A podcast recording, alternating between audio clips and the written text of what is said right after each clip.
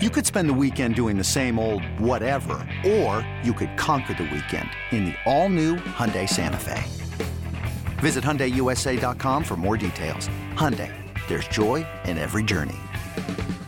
Introducing the two way V4, where groundbreaking fuel cell technology meets fresh foam cushioning for the ultimate performance. With Fuel Cell, each step feels explosive, delivering unparalleled energy return. Paired with fresh foam, experience maximum comfort throughout the game. Its lightweight textile upper offers support and breathability without sacrificing agility. Whether you're hitting the clutch shot or locking down the opposition, the two way V4 gives you the tools to play at a high level. Learn more and purchase the two way for yourself at newbalance.com. David Eichel, Sean Bach, HawkeyeInsider.com, 24 7 Sports Network. So I rewatched the game in its entirety. Very, very different offensive philosophy, I think, Sean. Uh, I liked what Iowa did. I actually liked that. Brian Ferentz said, hey, we're going to let it fly. You know, I guess what was your initial takeaways? Because I, I certainly think there's some cause for concern, but maybe not so much in other areas anymore.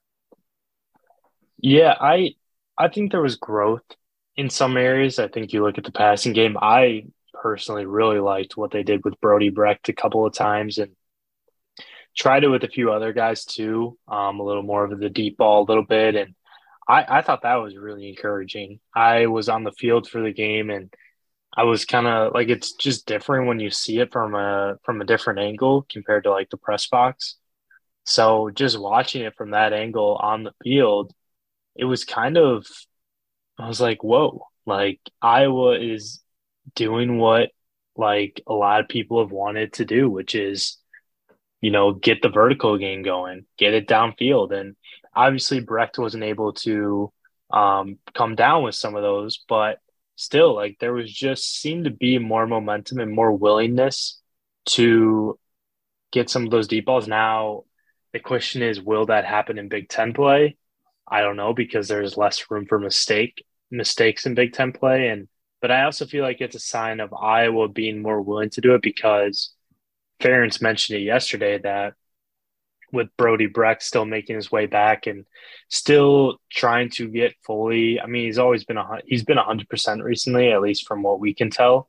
But it's just an acclimation period that needs to come about, and you know Iowa seems to be getting him more involved in the air attack in practice. And Ferentz mentioned that Brody made a catch like that the or yesterday during practice too. So I think that's that's a positive. Obviously, we mentioned Kaleb Johnson. I still think the run game. There's still some question marks there. Um, when it comes to consistency, it reminded me a lot of the Tyler Goodson situation last year, where there'd be a couple big runs, and then there would be some runs where it's like negative yardage, and that's not overly intriguing. I think the offensive line there's still some holes missing there, but I really like Tyler Elsbury on the interior, and he even got some work at center. But I think Logan Jones is going to be the guy at center. Defense, you know, they were solid as ever. Cooper DeJean continues to be a great playmaker. Um, the linebackers did a really good job. I'm interested to see what they do at that um, Leo linebacker spot. I mean, I think Justin Jacobs, there's a chance that he comes back this week for the Rutgers game, which would be really big, especially with the way that Rutgers likes to run the football but Jay Higgins got a lot of time there too. Um, you know, Quinn Schulte once again I thought had a pretty solid game. Number of other guys, I think Tory Taylor didn't we didn't get to see as much as him, but there were a couple punts that maybe he would have wanted back. Um, defensive line, I thought some of the guys that have stepped up, Jeremiah Pittman and Aaron Graves in garbage time were really intriguing too. And it's gonna be interesting to see how Iowa kind of navigates through that with Yahya Black potentially being out for a few more weeks and you know Iowa wants its its depth up front and I think you know it's either going to be Graves or Pittman that can fill that role because I think a guy like Lucas Van Ness he's too valuable to have on the edge or to have inside. I think he really belongs yeah. on the edge. I mean he's really good inside, but I think if you want his full effectiveness, the edge is really a spot where you want him. You know, that defensive line, Sean, it feels like they played third fiddle throughout the offseason. I think we look at you know, Iowa's secondary was highly talked about. Iowa's linebackers were highly talked about, but that defensive line was just not an afterthought, but it wasn't talked about as much. But this defensive line has taken the steps I think we've all expected to see. I think Joe Evans, who I don't think anybody wrote a word about Joe Evans for some reason. I think that's on all of us based on the season he had last year. John Waggoner seems to be really piecing it all together as a senior. Lucas Van Ness doing some good things. Deontae Craig, Aaron Graves was very impressive. And Jeremiah Pittman, by the way, is an absolute tank. I mean, I, he might, I mean, I, I looked at him and I couldn't believe just how, how wide he was, just how strong he was uh, when I got up close on the sideline. But, you know, the Justin Jacobs thing really intrigued me when Kirk said he has a shot to play because Sean, I was on the field for, for warmups last weekend Justin walked by me a couple of times and he still looked like he was limping a little bit. It, like it was it was noticeable. Like Kenny from the Des Moines Register, and I talked about it. We both agreed he just didn't look like he was going to be close. So the fact that if he's practicing, that's a very, very, very good sign. I think Kirk said he's hopeful that he's going to practice today. I agree with what you said about Brody Brecht. I know a lot of people are hard on him, but people got to realize he has not gotten the work. So I love that Spencer Petras let it fly even if they were incompletions, it's something else they put on film for teams to have to study. And those are the sort of things that open up the run game. I think you look at uh, before Kaleb Johnson's first touchdown run, they threw that deep pass to Brody Brecht, which I actually thought was a very good ball. I think one could argue as a pass interference by the DB. I didn't think it was egregious, but they could have argued it. Brecht couldn't come down with it. But then Kaleb Johnson went up against eight guys in the box broke a couple tackles, and there's the 40 yard touchdown run right there. So I liked what they did there. I thought Spencer Petras's ball placement was very good. I know I would probably give him a B minus, which is by far a lot better than what he's on the first two games. And talking Nico Ragaini yesterday on Tuesday during media availability, he said that one to the end zone on that corner route, it was on Nico for not being fast enough. He said that was a perfectly placed ball by Spencer. And you know, the receivers took accountability. I think there were a couple drops in there as well. You know, Keagan Johnson doesn't sound like he's going to go this week. Uh, just it's a nagging injury.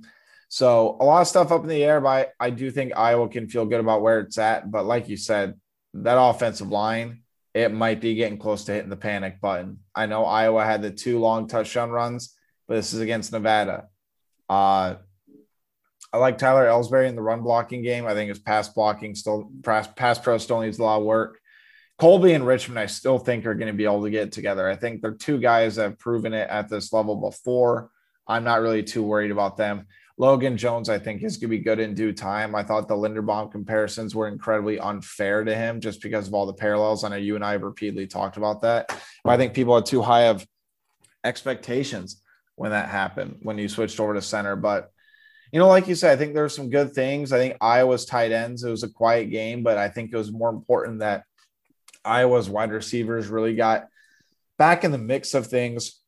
It seems like Arland Bruce is becoming more of a focal point for this offense, and that's something that I think is a very, very good thing uh, for this team. And something we haven't mentioned yet either, Sean Drew Stevens. I love a kicker. I know you know bad conditions, but just his his preparation and the way the ball came off his foot, it just looked cleaner and it looked better than than Aaron Blom. And I know they've gone back and forth throughout camp, but I, I think Stevens needs to be the guy going forward until you almost can't put him on the field anymore. Yeah, I, I agree. I think Iowa kind of sees that the upside with with Stevens might be a little better. And obviously when it's a Big Ten road game and it's a tight game at Camp Randall or something like that, and you're kicking a 45 yard field goal from, I don't know, dead on or the right hash or something, it's going to be a little different than going up against Nevada. I mean, granted, the conditions were not ideal, but I think you just saw the explosion through the football with his foot that he had on a couple of his kicks, and you're like, wow, like this kid can really boot it. And we knew about the upside, we knew about the potential with him during the recruiting process. But yeah, I, I think with the offensive line too, it's interesting to see how much mix, mixing and mashing that they're doing. And I think a lot of people really underestimated the how much of an impact Tyler Linderbaum leaving would have. I mean, I think obviously it's a little different scenario than Nate Stanley. I think a lot of people really underappreciated Nate Stanley and what he did at Iowa's quarterback. Granted, there were some games where it was really frustrating when he would, you know, drop back or miss some passes. But I mean, I think Linderbaum, yeah, I mean, you mentioned I think the comparisons to with Logan Jones to Tyler Linderbaum were were really unfair. And I think Logan will be a really good offensive lineman, at least a center in due time.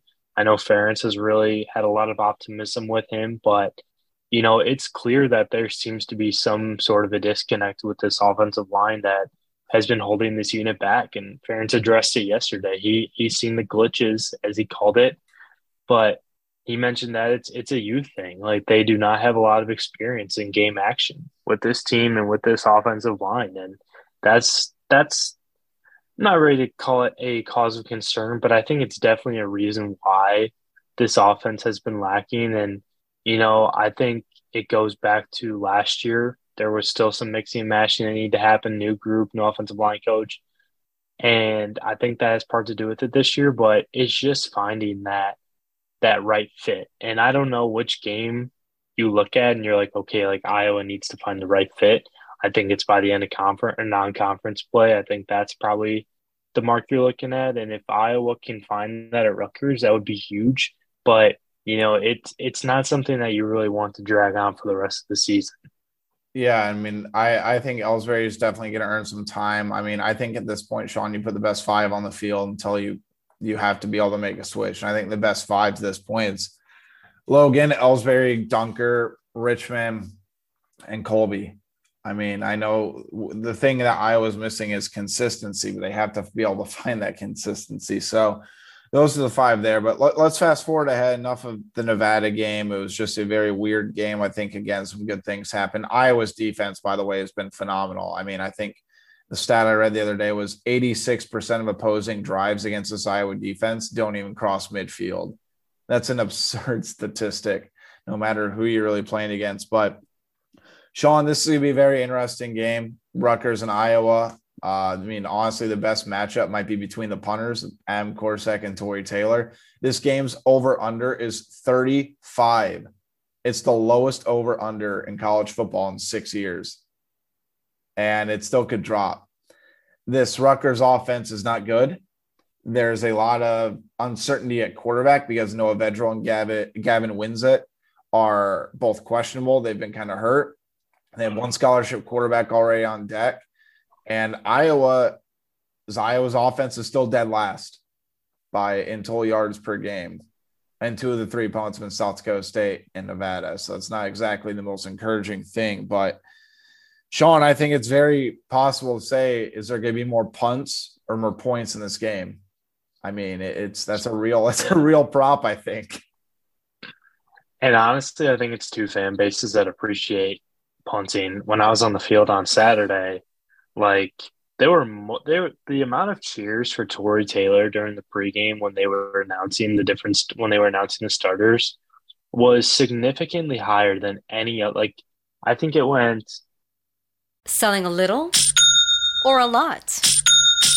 Shopify helps you do your thing, however you cha-ching. Shopify is the global commerce platform that helps you sell at every stage of your business. From the launch your online shop stage to the first real life store stage, all the way to the did we just hit a million orders stage. Shopify is here to help you grow. Whether you're selling scented soap or offering outdoor outfits, Shopify helps you sell everywhere. From their all in one e commerce platform to their in person POS system, wherever and whatever you're selling, Shopify's got you covered. Shopify helps you turn browsers into buyers with the internet's best converting checkout. 15% better on average compared to other leading commerce platforms. And sell more with less effort thanks to Shopify Magic, your AI powered all star. Shopify powers 10% of all e commerce in the US. And Shopify is the global force behind Allbirds, Rothy's, and Brooklinen, and millions of other entrepreneurs of every size across 175 countries. Plus, Shopify's award winning 24 7 help is there to support your success every step of the way. Because businesses that grow, grow with Shopify. Sign up for a $1 per month trial period at shopify.com slash odyssey podcast, all lowercase. Go to shopify.com slash odyssey podcast now to grow your business no matter what stage you're in. Shopify.com slash odyssey podcast.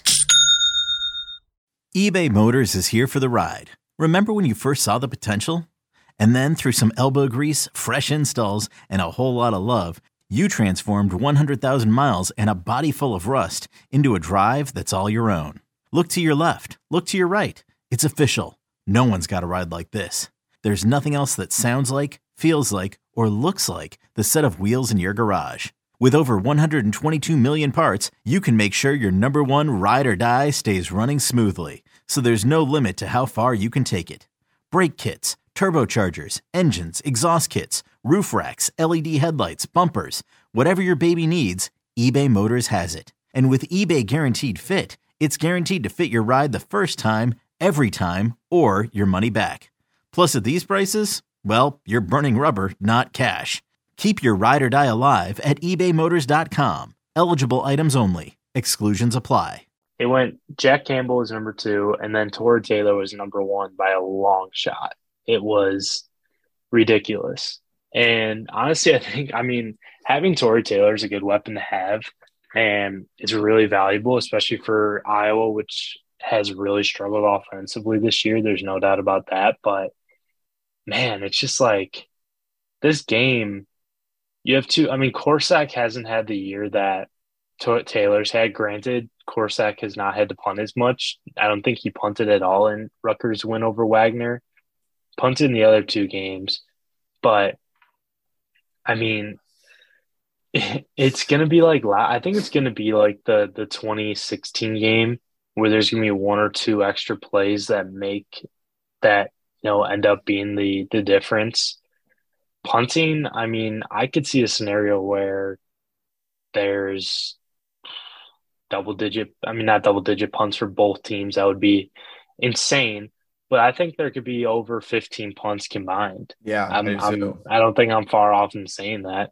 I think Taylor had, or I think Korsak had seven punts last time he was at Iowa, and that's in Iowa won that game 30 nothing. So I don't think it's an outlandish take to say that could be the case, but like special teams, like this is the game where, yeah, you know, people make fun of it, but this is going to be a game where that's going to really come into play because both offenses have really struggled. I mean, Rutgers' run offense has been good, but the difference between their offense and the games they've won and the games they've or the games they've won big and the games that they've played against Boston College and Temple, those that difference is is pretty significant. And they haven't played a defense like Iowa's yet, and I think that's going to be going to be very interesting to see how they go about that. Yeah, and as you mentioned, I mean, this Rutgers team really hasn't been overly explosive. Uh, they have four rushers and that have over 100 yards this season.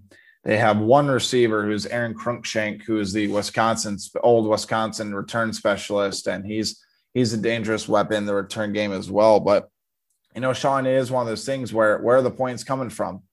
Like, I don't see this Rutgers offense being able to be overly explosive against this Iowa defense with what they've proven. I think Iowa's could be able to to cause a couple turnovers. And I, you know, I think this is a game where Iowa's defense gets multiple picks, but can the offense capitalize? And I think that's the biggest question mark for me.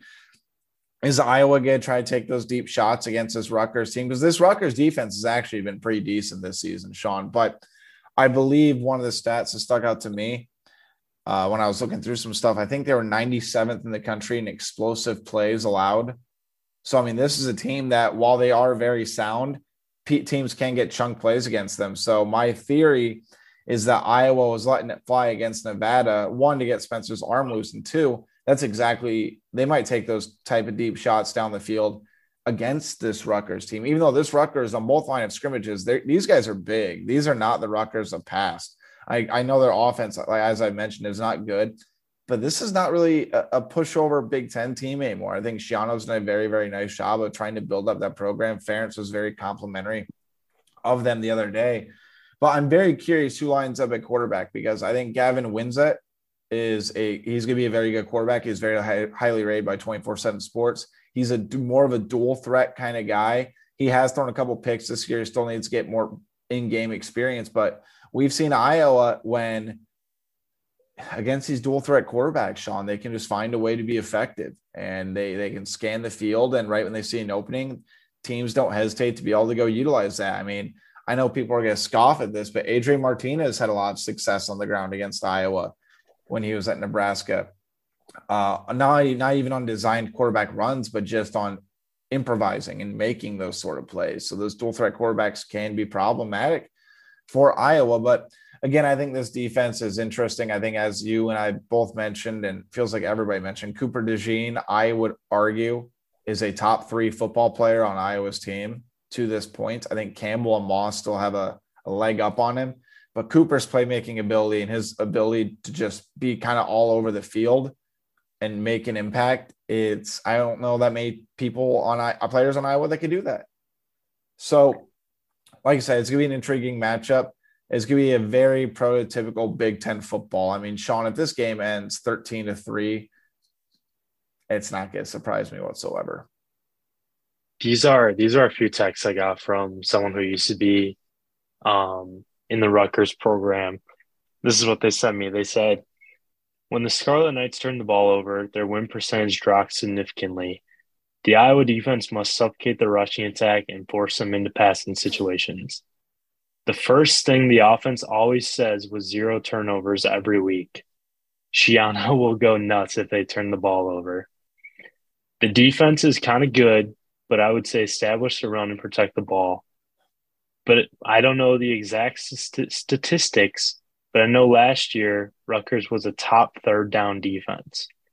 So like you said, Dave, like that just sounds like like a typical like scouting report with some of these Big Ten teams. But I mean, that's what it's going to be on Saturday. It's going to be a grind, grind them out, grind them out thing. Because if Iowa can force Rutgers to turn over the football, then they might be in trouble, or Rutgers might be in trouble. And then you mentioned it too, and I know Kenny mentioned in one of his stories that there is potential for Iowa to find something in the passing game with how set with how that secondary is for Rutgers. It's it's shaky in some spots. So maybe that stuff that they did against Nevada with Brody Brecht was a sign for what Iowa could do against Rutgers. Maybe yeah. we could see a couple more shots downfield. I don't want to say that's the whole like that's definitely going to happen. But I think if if you're Iowa, that's something that you could look to attack, especially if you can get the run game going. I think that's gonna be the big question mark because I think Rutgers only allowed 97 rushing yards this season. I mean, granted, the competition has not been great, but 97 yards in three games is pretty dang good. And this is a crowd that's going to be absolutely juiced up. I mean, this is, I think they've lost 19 straight Big Ten home games, which is a wild yep. statistic. And I was aware of that streak. I mean, they don't want to be that team that that they snap it against. So this leads me to my next question, something I wish I would have brought up earlier, and it was something I asked Kirk Ferentz yesterday in the press conference. Remember, Sean, when Tyler Goodson got to Iowa, it was, it was kind mm-hmm. of a mm-hmm. slow start, a lot of buzz about him, slow start, more opportunity as the season went along, and they finally named him the starter in week nine, week 10. I think it was against Minnesota, his first career start came. Kaleb Johnson, it was it was for different circumstances because Leshon Williams was not with the team because his you know our, my best go out to him and his family. His, his father passed away last week.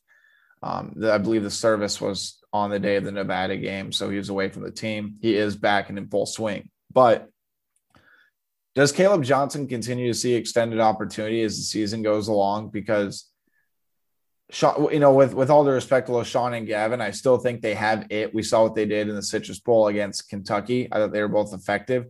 But Kaleb Johnson, from a size, speed, and upside perspective, Sean, I just don't know who on that team meshes up. And on top of that, I was impressed with Kaleb's pass protection, especially on those blitzes on a couple plays that Nevada brought.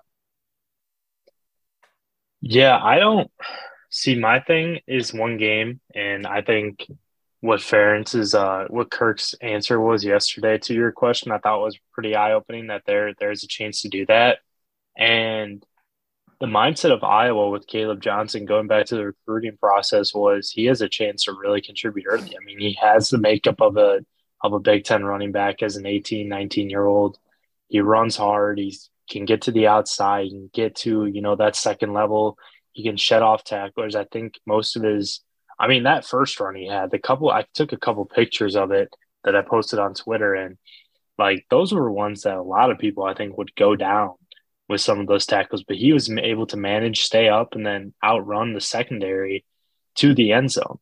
And I think you bring up a good point. I mean, maybe Iowa goes with the three running back look to really, you know, alter defenses and give them a different give them a different idea. But it's like how how are you going to manage that? I mean, we saw that a couple years ago with um, Goodson, Sargent, and Toren Young, and I think it worked. But I think this group, like there are similarities with all three of these guys that make it a little more interesting. Now, maybe that's just me, like just from the eye test, but like I think I think Gavin's quicker than he gets credit for. Didn't look that way on Saturday. I think Leshon Leshon has more wiggle, but he hasn't really been able to. Sh- I mean, he showed that a couple times against South Dakota State. I think Kaleb Johnson is the most all around back on the team, along with Jaziun Patterson. But I think maybe Johnson has more of that that size that you want with uh, a running back that's pretty powerful. But I don't know. Like, could do you think? Do you think Kaleb ends up being the the starter at some point because I'm not. I, I think they stick with Gavin, and I know they really like Leshon too. Yeah, but it's also a matter of like you go with the guy that's been the best for you. And granted, it was two carries, like two carries that totaled ninety. Uh, how much was it? I think Ninety-five yards. Yeah, so it was one was a forty, one was a fifty-five. Right. And he had seven carries. So five, the other five carries were for eight yards. Yep. And I know that stats are kind of, kind of, you know, what's the word I'm looking it, for? It, well, here's of, the thing. It goes back to what we talked about in the preseason, where my number one thing for the running game was they need consistency. They, they, it can't be that Goodson scenario, as you mentioned earlier. It can't be the 30, 20. I mean, sorry, 30, right. then two yards, negative one, whatever. Um, so I, I hear what you're saying, and I agree with you. I, I think Kaleb's going to have to just snag the opportunity. I think I like, but again, it's one of those things where he's got the highest upside. I think you and I have both said that all along. I think Leshon and Gavin can be very good backs. I think they can be more consistent. But two things stuck out to me, Sean, about his touchdown runs. That one up the middle, I think he broke three tackles, and it looked like a college sophomore going up against middle schoolers. Like they were bouncing off him. Like they, they weren't close to tackling him. I do think that Ladell's going to get on him about not switching the ball to his outside hand when he cut back on that, because that's how you get stripped in college football, is you carry that on the inside. But the other thing was, and I, this is from a pretty legit account. I can't verify it. I can only say what was passed along. On that 55 yard touchdown run, they said he got to 20 and a half miles an hour running. And uh, with his size, Sean, and on top of that, this is where it really shows his upside. He was, it looked like he was jogging on that second one. Like he did not look like he was in a full out sprint. he was like gliding. So you kind of get that size and speed combination. You get that upside. I just think that while Leshon and Gavin have haven't done anything to not allow them to have the carries or have opportunities, you can't deny Kaleb Johnson if he's going to be able to do stuff like that. It, it, it just the, the upside's there. And at this point, Iowa needs as much upside and talent on the field as possible. Right. And I know it's a thing where you wanna you wanna go with your older guys because it's easier and you know, those guys have worked in the program, they've showed flashes, but when you have a guy like Kaleb Johnson too coming in, then that makes things a little more difficult with your job. And I mean, I, I think Iowa sees that and I think they know that he could that his offense could potentially take you know, have that have that upper hand with with Johnson back there. But you know, we'll see. I, I do think he gets more carries against Rutgers, but it's one of those things too where it's got to be five, six, seven instead of like one, two, 15, um, you know, that that sort of thing. And yep. I mean, his his previous carries, I think against South Dakota State, he had three carries for three yards, or no, three carries for no yards. Yeah, I think. And then Iowa State, he wasn't. Times he wasn't overly great against uh, Iowa State either. And, you know, I think that goes both ways. I think it falls on the offensive line and yep. then Kaleb too. But, you know, there's there's got to be that more of consistency, not just Kaleb, but all the way up and down the lineup. And I mean, I think it's easy to look at those big runs. I think you could see what he could do, but I think Iowa would really want it to be more effective with those five, six, seven, you know, and those yep. potential 55 yard touchdowns. I mean, it goes back to Iowa needs consistency more than anything else. I think explosive plays are great, but again, I'll also attribute really quick, Sean, before we wrap this up. I thought Brian Ferentz called a fantastic game against Nevada. I don't care that was against Nevada, just from a scheme perspective, what Iowa tried to establish, I was a very, very big fan of because that 40 yard touchdown wall is still a heck of a play by Kaleb. As I mentioned earlier, it was set up by the long pass to Brody Brecht. I liked how they came out of that, I think, third delay and they threw that 46 yarder down the field to Nico Ragaini. And I like that Iowa looked to push the ball up the field. And not that Iowa needs to have these explosive plays time in, time out. Because something else, Sean, that has really affected this Iowa team, Iowa's been beaten time of possession. I mean, Iowa's defense has been on the field so much. I don't have their exact statistic in front of me, but Nevada had the ball longer than Iowa did, for example. And Iowa's entire offensive scheme is predicated around owning the line of scrimmage, owning time of possession, in, instilling their physical dominance over over teams, right? So Iowa needs to be able to find a way to run the football consistently. They'll have the play action open up if they can do that. And Iowa's offense doesn't need to be top 50. It doesn't need to be top 60. It just needs to be below average or even average and keep teams on their feet because I think the biggest problem for Iowa right now, above anything else, they are the easiest team in America to scout. It's called you put an eye in the box and you wait till they beat you through the air. Every single play. That's all you do. And I think Iowa at least put some stuff on film now to say, hey, you know, Spencer threw some good passes. Uh, they have some wide receivers back. They got some weapons back. They can still hurt you. And as you and I mentioned, I think you agree with me. Talent has not been an issue. I think injuries have taken a big toll on this team, number one. And I think the offensive line, combined with Pete Spencer not making the makeables.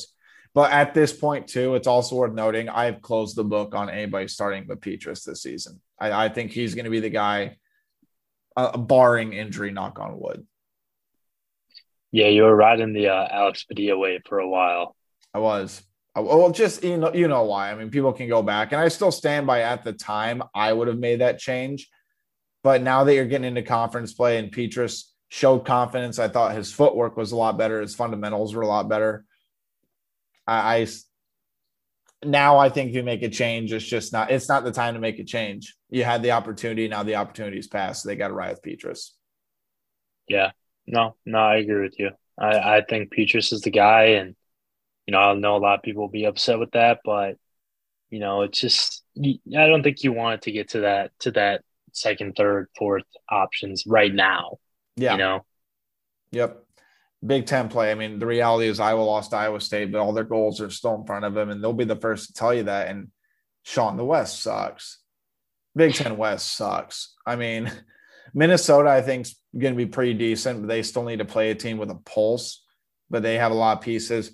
Wisconsin, not the same Wisconsin. And those are probably the only two teams I could see winning the Big Ten West outside of Iowa, if Iowa can even find a way to get their offense offense going. So David Eichel, Sean Bach, HawkeyeInsider.com, 24-7 Sports. We'll be back with you soon as Iowa takes on Rutgers this weekend, Saturday night, second straight night game. And it's worth noting for people, if you're somehow not aware, the Iowa Michigan game will be the big noon kickoff for Fox. Uh, so we get Gus Johnson and Joel Klatt. But I know a lot of people are hoping for a night game. Sean, I think we knew those hopes were going to be dashed after uh, having back to back night games, one at home, one on the road. But uh, I think Michigan fans are breathing a sigh of relief as well, at least from what I've seen in Iowa. People are not thrilled about it, but uh, you know, we'll see what happens. So stay tuned to HawkeyeInsider.com for all the latest and most in depth uh, extensive coverage of your Iowa Hawkeyes. MTV's official Challenge podcast is back for another season. And so are we. I'm Tori Deal. And I'm Aneesa Ferreira. The wait is over, guys. All Stars 4 is finally here. And this season takes it to a whole new level old school legends, modern power players, and ex lovers are all competing in Cape Town, South Africa for the prize of $300,000. And we're going to be right here along with you fans, covering every episode on the podcast. Listen to MTV's official challenge podcast wherever you get your podcasts.